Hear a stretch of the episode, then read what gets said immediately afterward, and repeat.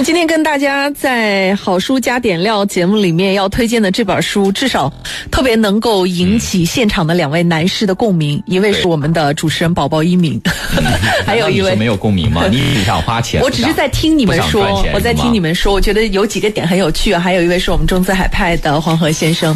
嗯，呃，两年前我拿的这本书的时候，其实是没有觉得它有那么好。嗯，然后两年之后，可能我自己也看了很多书了呀，理财啊、投资啊，也会经验丰富很多。我再回头看这本书的时候，真的觉得我用一个词叫“朝花夕拾”。嗯，虽然这本书对于我来讲，现在来讲，它已经没有太多的指导意义，但是确实让我看到了一本很好的入门理财书应该有的样子。对对，其实这本书的原名字就实际上我们应该真切的是应该把它翻译成就是“百万富翁教师”。嗯，就是教授一个人怎么样成为一名百万富翁，但他这个指的百万富翁是指的一百万美元的现金资产，约合六七百万人民币。嗯，听上去让人特别有冲动、憧憬啊！但是呢，也会让人有一点想打退堂鼓，因为总觉得有点目标太高远，我使劲儿蹦都似乎有点蹦不上。就包括刚刚在退麦前，我为什么说我一直都在听的一个原因，就是其实我。一开麦我就很想问的一个问题，因为刚刚呃一鸣包括黄河先生也都谈到了一个点，你真的相信你能挣到六百万吗？不是，我就谈到了一个细节，让我非常的感兴趣，因为你们在说身边真的有这样的人，他们就月光先放在一边，他们会分期。我其实是被分期这个词吸引过去的，因为你知道分期这个。动作在现在的年轻人的世界里面，它是多么的普遍，就是一个很简单的道理。我们哪怕是用花呗买了几十块钱的东西，你都可以做分期来还它。也就是说，这是一个。这没有几乎没有门槛的事情，那么多年轻人想要消费的时候，吃一顿好的两三百块钱我分期还没有压力，买一个手机两三千块钱我分期还没有压力。但是当所有的分期都到了时候，发现哎还是小小有点压力。但是这个时候又要庆幸，幸亏我做了分期。做了分期的人，你们都是在为那个两码。这个呃，一流在为他们创造 财富，因为为什么这样讲？因为我今天的时候，我也前面我也跟大家讲了，明天我在我公司里头会做一次这个四四本存折，这个呃对四个账户四个账户膨胀吧钱包君的这个啊培训，因为我们公司新来了几位同事，然后呢上周五人事部门做了一个统计，然后呢有三位月光族，有两位呢是有这个欠。欠这个分期付款或者是欠银行卡的现象，嗯哼，然后呢，我们主要就是想要解决公司里面这一部分人的一个状况一个问题，嗯哼，其实呢，其中一个典型的就是我们一个同事这样说的，一个员工是这么说的，哇，黄总，现在这个马云太好了，现在把我的分分期的这个利利率从万分之五降到了万分之三，万分之三，他让他算算年化多少？对。我让他一算的时候，他发现居然将近百分之十二，将近百分之十二，十一十十一点八九。这个时候他才觉得不可能有这么高。嗯，啊，然后呢，实质上我就问，我就我也问过他，我就我就问过这一个问题。其实我们大家可能很多人对十二的利率没有一个太大的一个感受啊。其实呢，十二一年定期存款的六倍，对，房贷利率的二点几倍，对。你想一想，实际上你是在以最快的速度奔向，奔向赤贫。如果你能够每一年的呃投资收益率能达到百分之十二，你很快就会比肩很多的投资大咖了，真的。美国的企业的收益率是相对来讲，在全国是全世界是偏高的。他们的企业净资产收益率大概能达到百分之八点九左右。嗯，两位不用说那么高深，上那个支付宝去看一下，他让你做基金定投，然后最优势的推荐给你最棒的那些基金，就是月月投也好，或者是呃周周投也好，你能看到的只有两点几、三点几，最多你按年投有四点几。基金啊，我说的是基金，不不包括其实对对货币基金，我不包括其他的部分啊，就是你。你会发现，就我们要挣一点钱，用投资的想让钱生钱的这种方式去挣一点钱，其实那么的不容易。可是当我们想要花它的时候，啊，随随便便这个分期一做，就让人家老板给挣钱去。而且，其实刚刚黄河和一鸣把这个账一算啊，我们就会发现。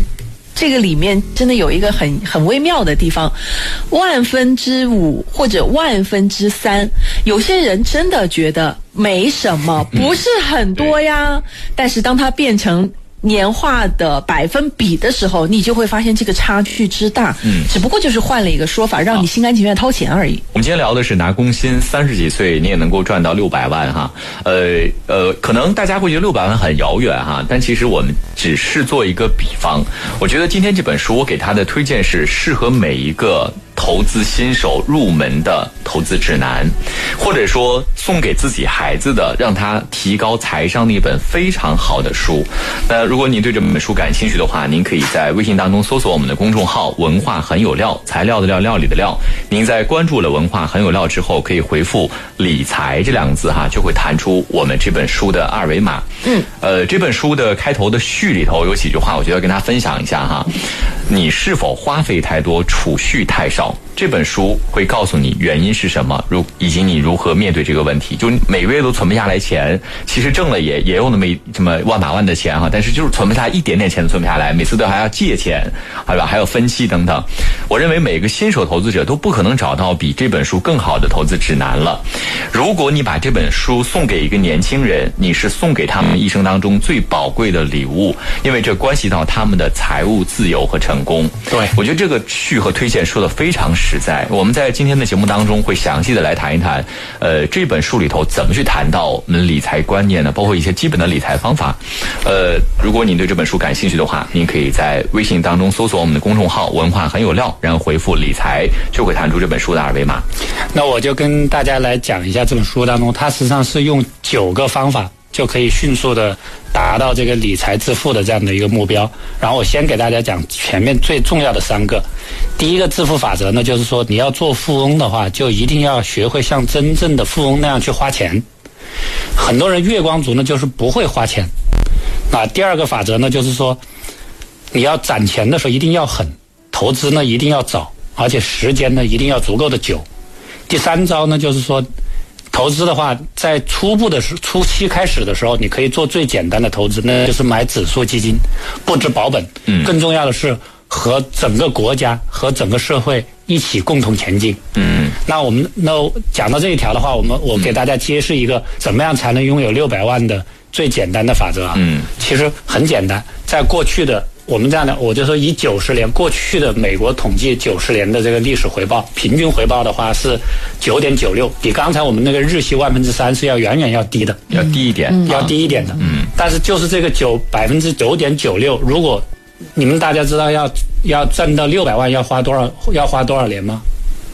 就是第一笔钱对吧？对，就假设啊，如果你只投一千块钱作为原始资本金，实际上只要九十年左右的时候，你就已经无限接近这个六百万了。这个时候已经有五百一十四万一千九百二十五元，这就是九点九六的利率带给你的。那我们反我们反想一下，现在一个年轻人一千块钱好像太少了一点吧？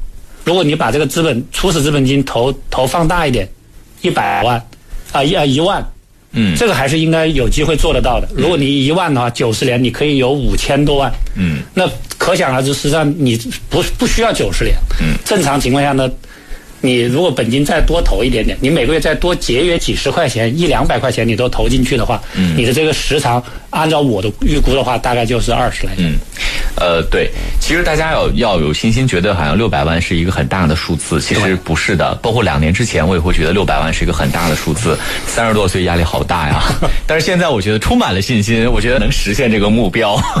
真的，就是你要有一个正确的理财观念之后，你会发现，其实挣钱还有让钱生钱，不是你想那么难。呃，其实，在本书刚才，呃，黄总已经把这本书的很多的。要点已经提炼出来了，我们给大家简单的分享几个很重要的观点哈。嗯，就是在本书呢，在本书的第二十五页的时候呢，作者已经把他的第一章就最重要的这个观念提出来了，我给大家分享一下哈。什么是致富黄金法则？一就是在我们。投资理财之前，我们首先要学会的一个动作是攒钱。嗯，就很多人生下来就是家里的条件一般，对吧？自己也没有说含着金钥匙出生，没有那么多钱。那你要原积累自己的原始资金，原始资金就是攒钱。怎么攒钱？首先要学会量入为出，也就是少花多赚。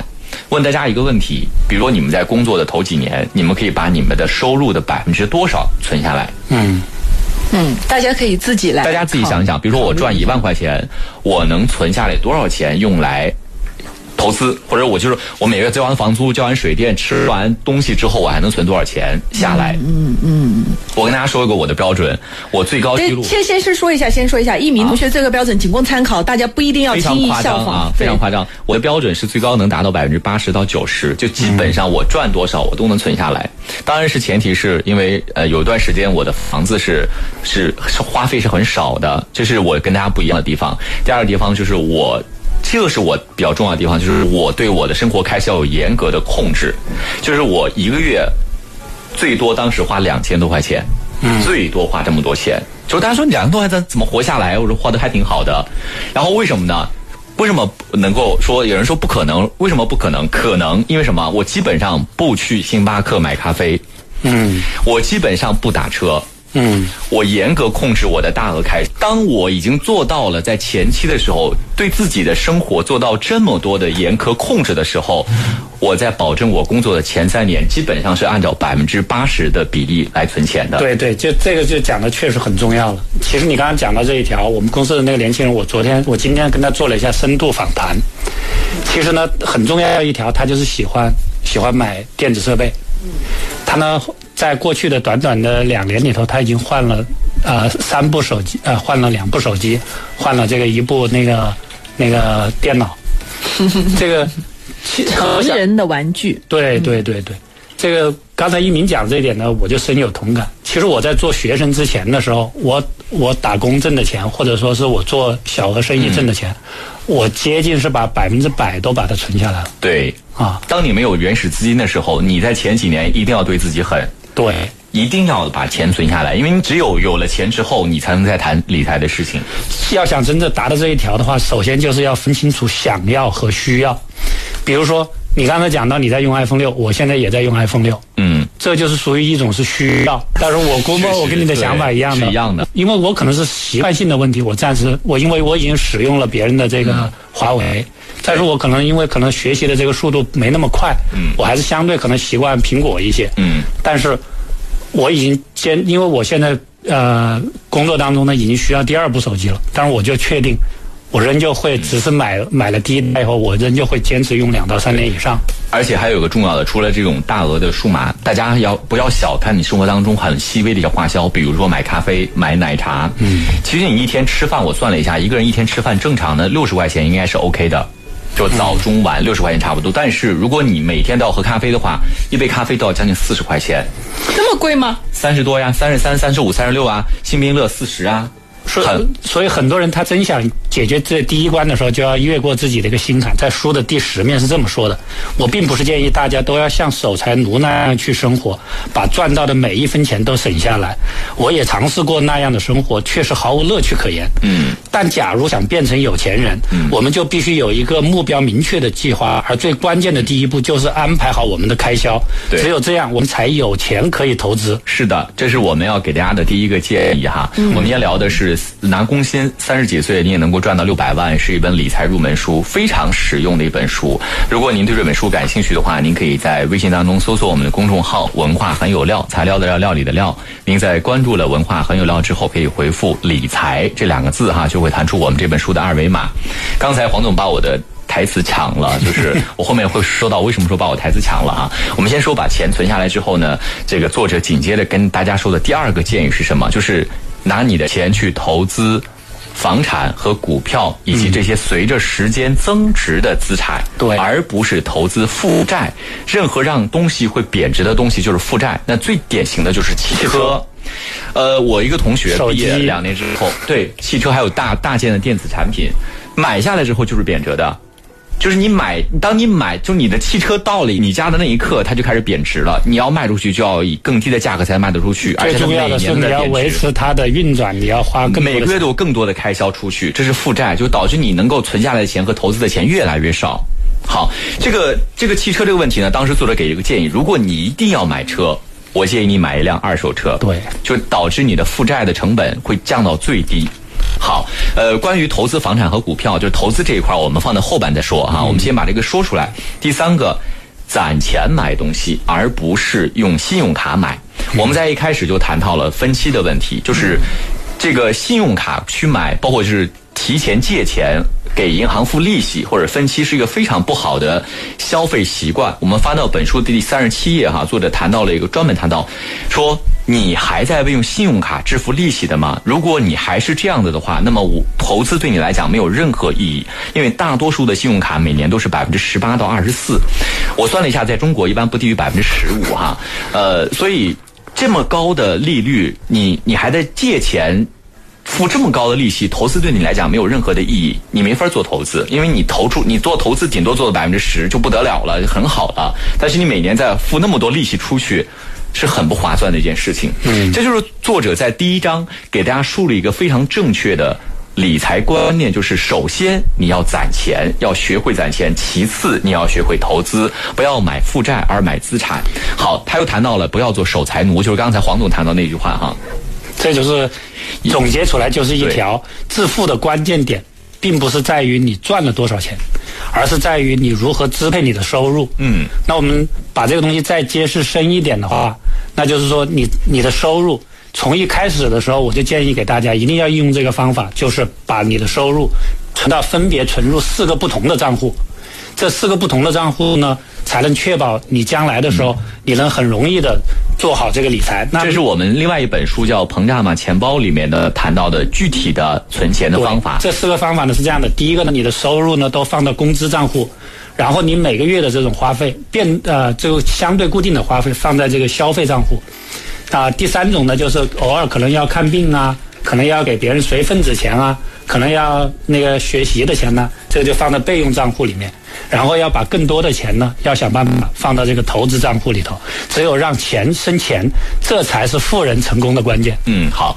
我刚才说为什么说守财奴这句话拿出来说呢？因为很多人其实存不下来钱啊，有些人是能够存太多钱，或者说他。生活开销太少了，他很过得很辛苦，清水衙门一样每天过的。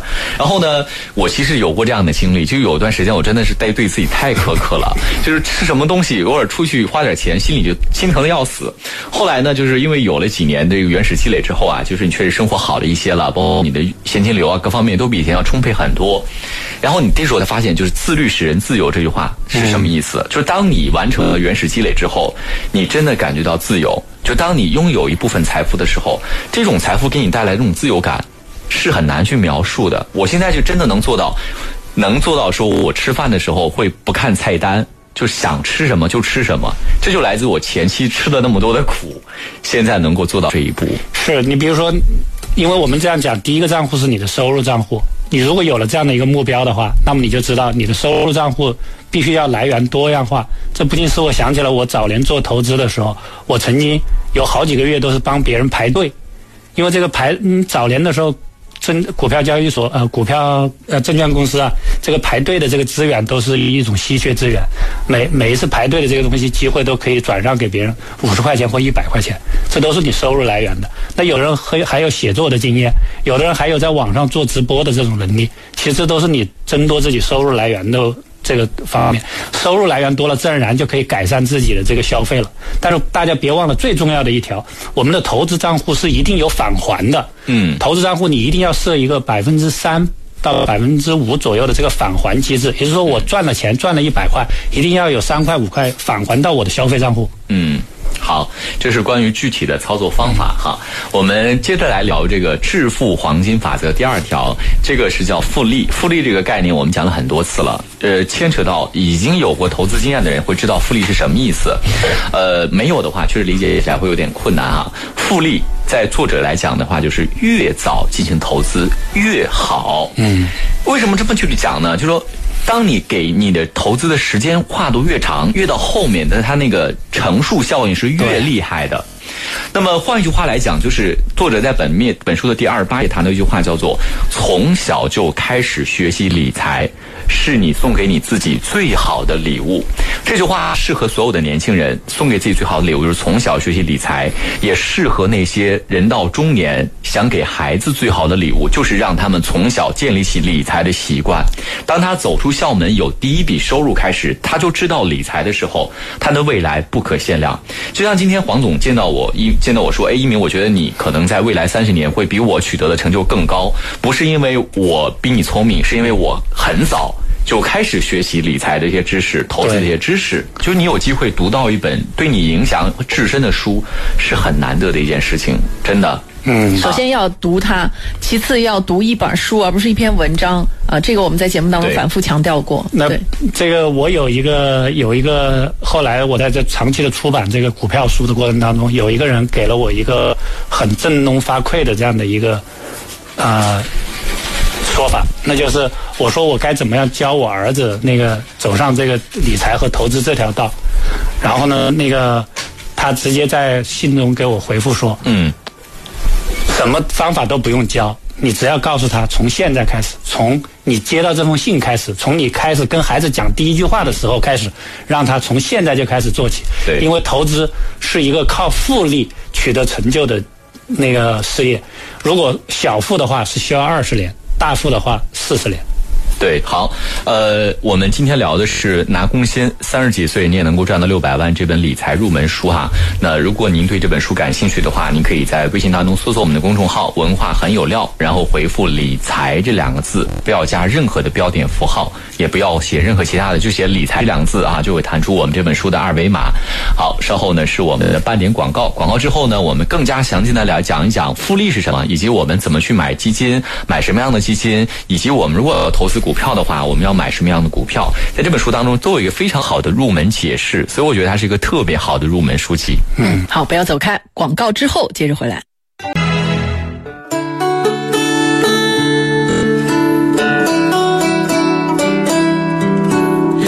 迎大家继续回到今天的好书加点料。我们在节目当中推荐的是一本非常经典的、值得推荐的好书，拿工薪三十几岁你也能挣六百万。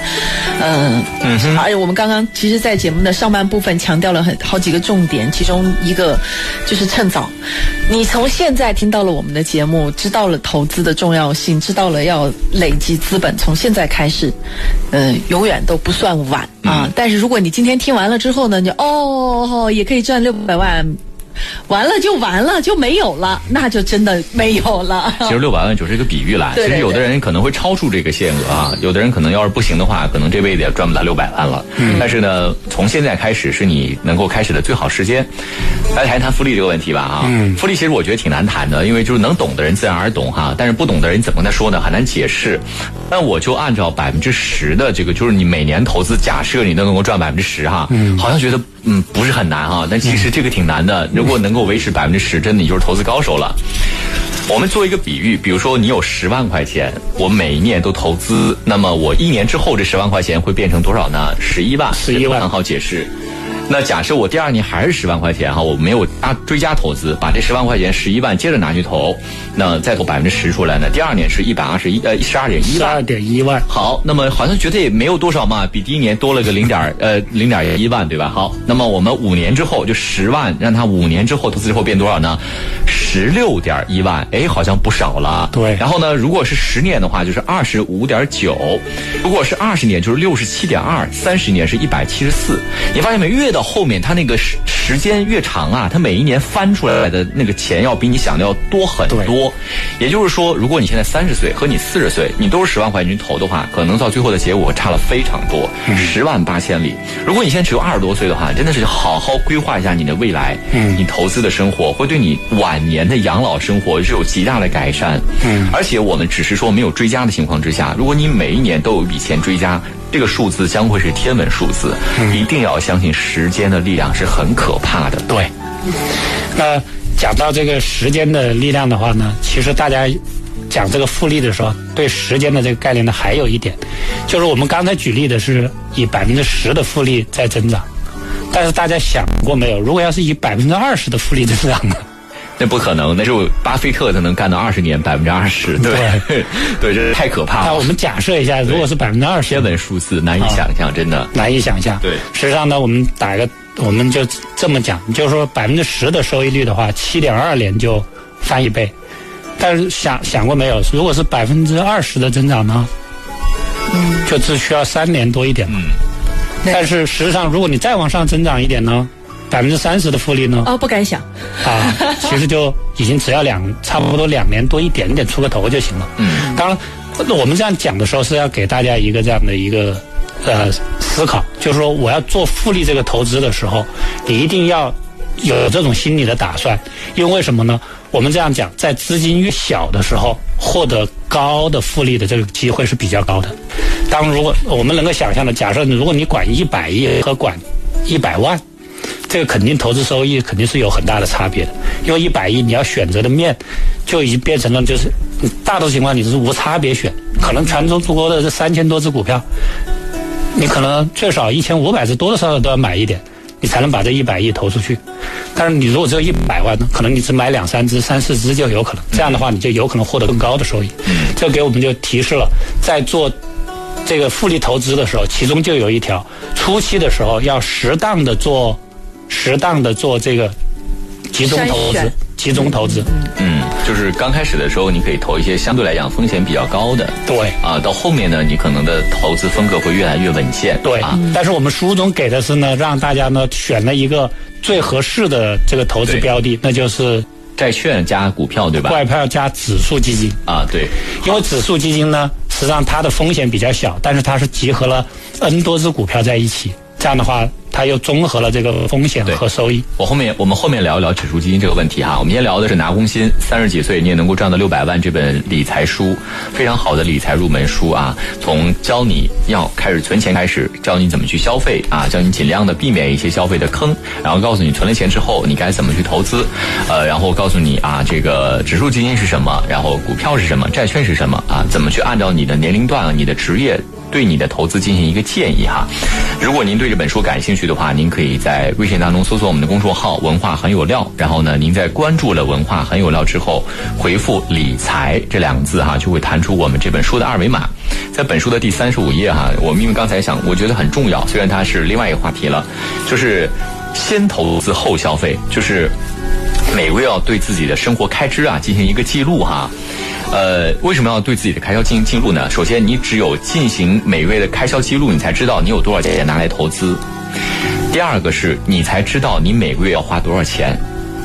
就是有的人会不知道自己每个月花多少钱，包括我自己现在，如果我不是看我每月花呗的账单，我没有发现其实我生活已经比原来奢靡了很多。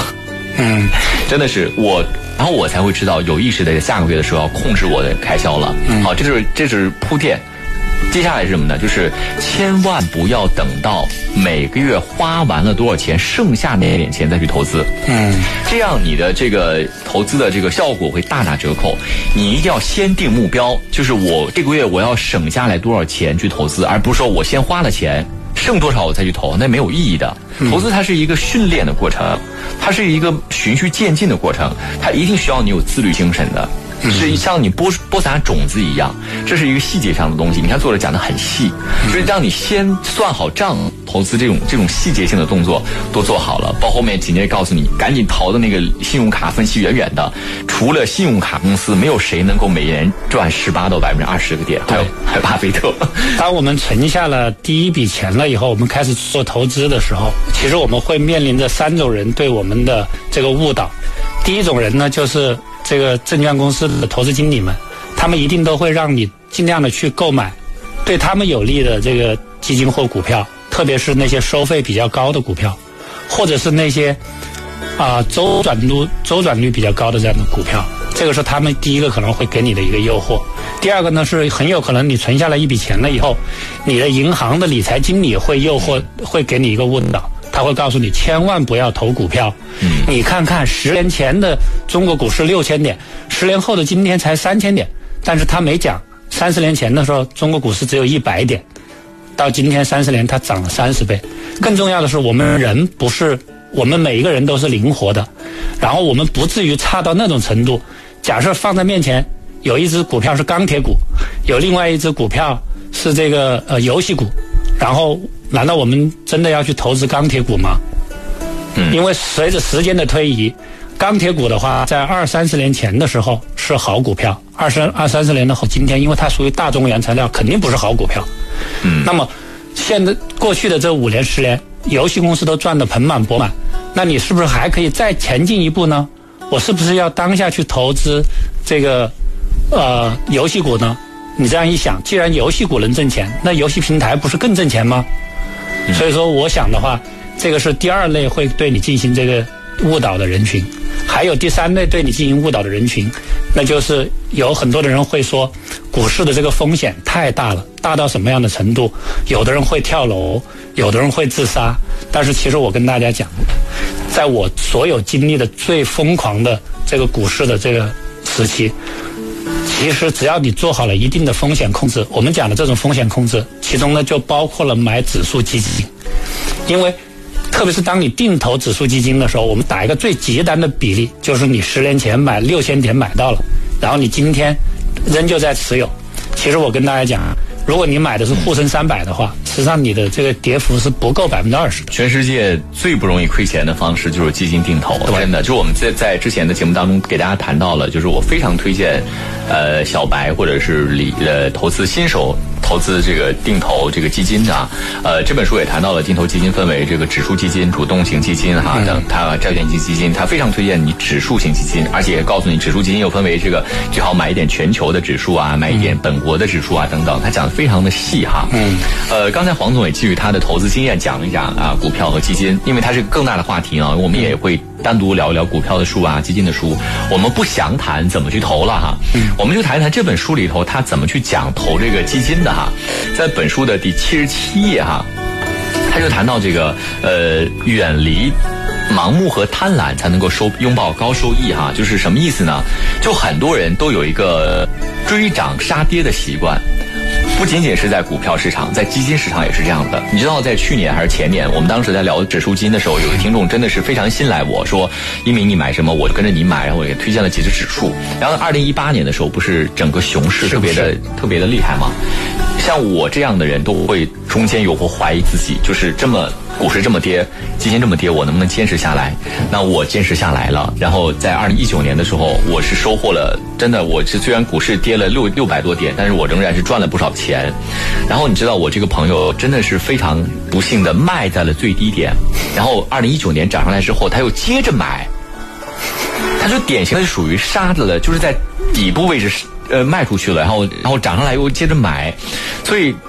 当基金便宜的时候抛出或停止买进，当基金变贵了，反倒像疯子一样大概率的买，这就是喜欢买高卖低，然后告诉你为什么这样是付出昂贵的代价的。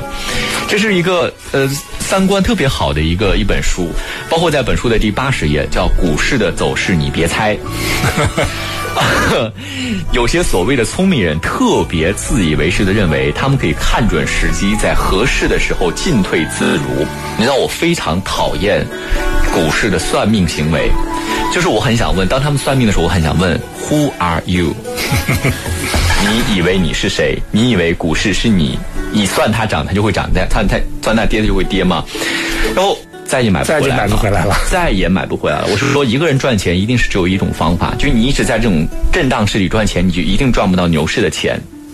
所以我想说什么呢？这个作者讲了大量的悲惨经历，告诉你要保护你的财富免受股市暴跌的摧残，你可以用一种近乎程式化的策略，就是买指数基金，就是定投指数基金。至于怎么定投，我们在节目当中不展开了，大家可以有机会去看看相关的书，包括这本书里头也在谈到定投指数基金在说什么。但是我们一直在节目当中，其实在传达一种观念，就是我们怎么样避免投入其他人在投资的时候碰到的很多的误区。其实我们这本书呢提了一个概念，就是说一年只需六十分钟的快乐理财投资书。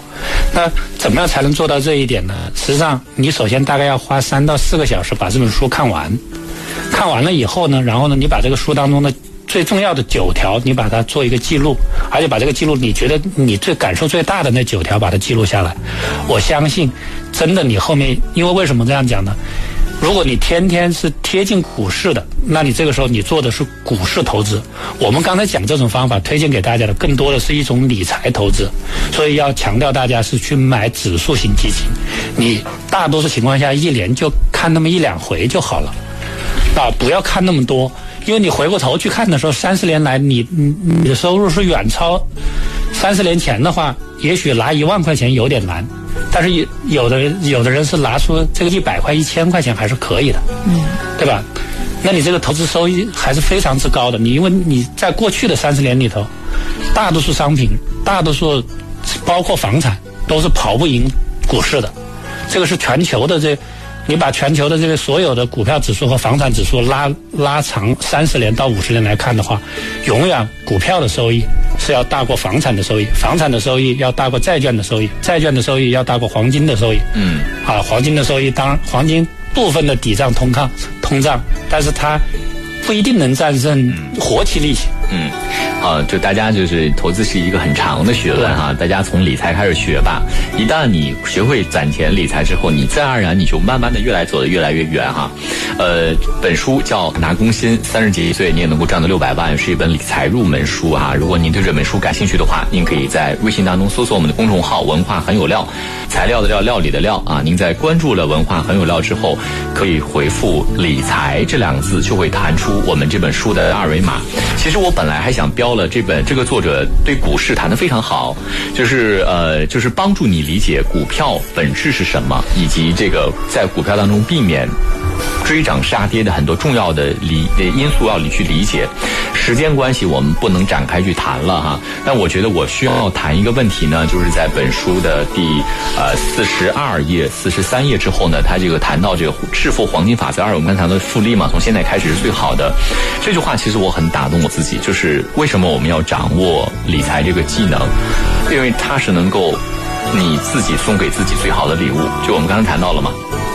就是当你学会理财之后，你会发现，你的财富的积累已经不仅仅局限于你这份工作带来的收入，这份工作带来的收入将会成为你未来加速的一个东西。你学会了加速的技能，你会学会更多、更广阔的思维去看待金钱和看待获取财富的这个手段。接下来一句话更让我打动我自己，就是传授给孩子，嗯，也会是你送给孩子最好的礼物。我们给孩子说情商啊、智商，但是还有一块叫财商是一定要补上来的。给孩子留下很多钱，根本无法跟激励孩子去赚钱、去节约、去投资同类而语。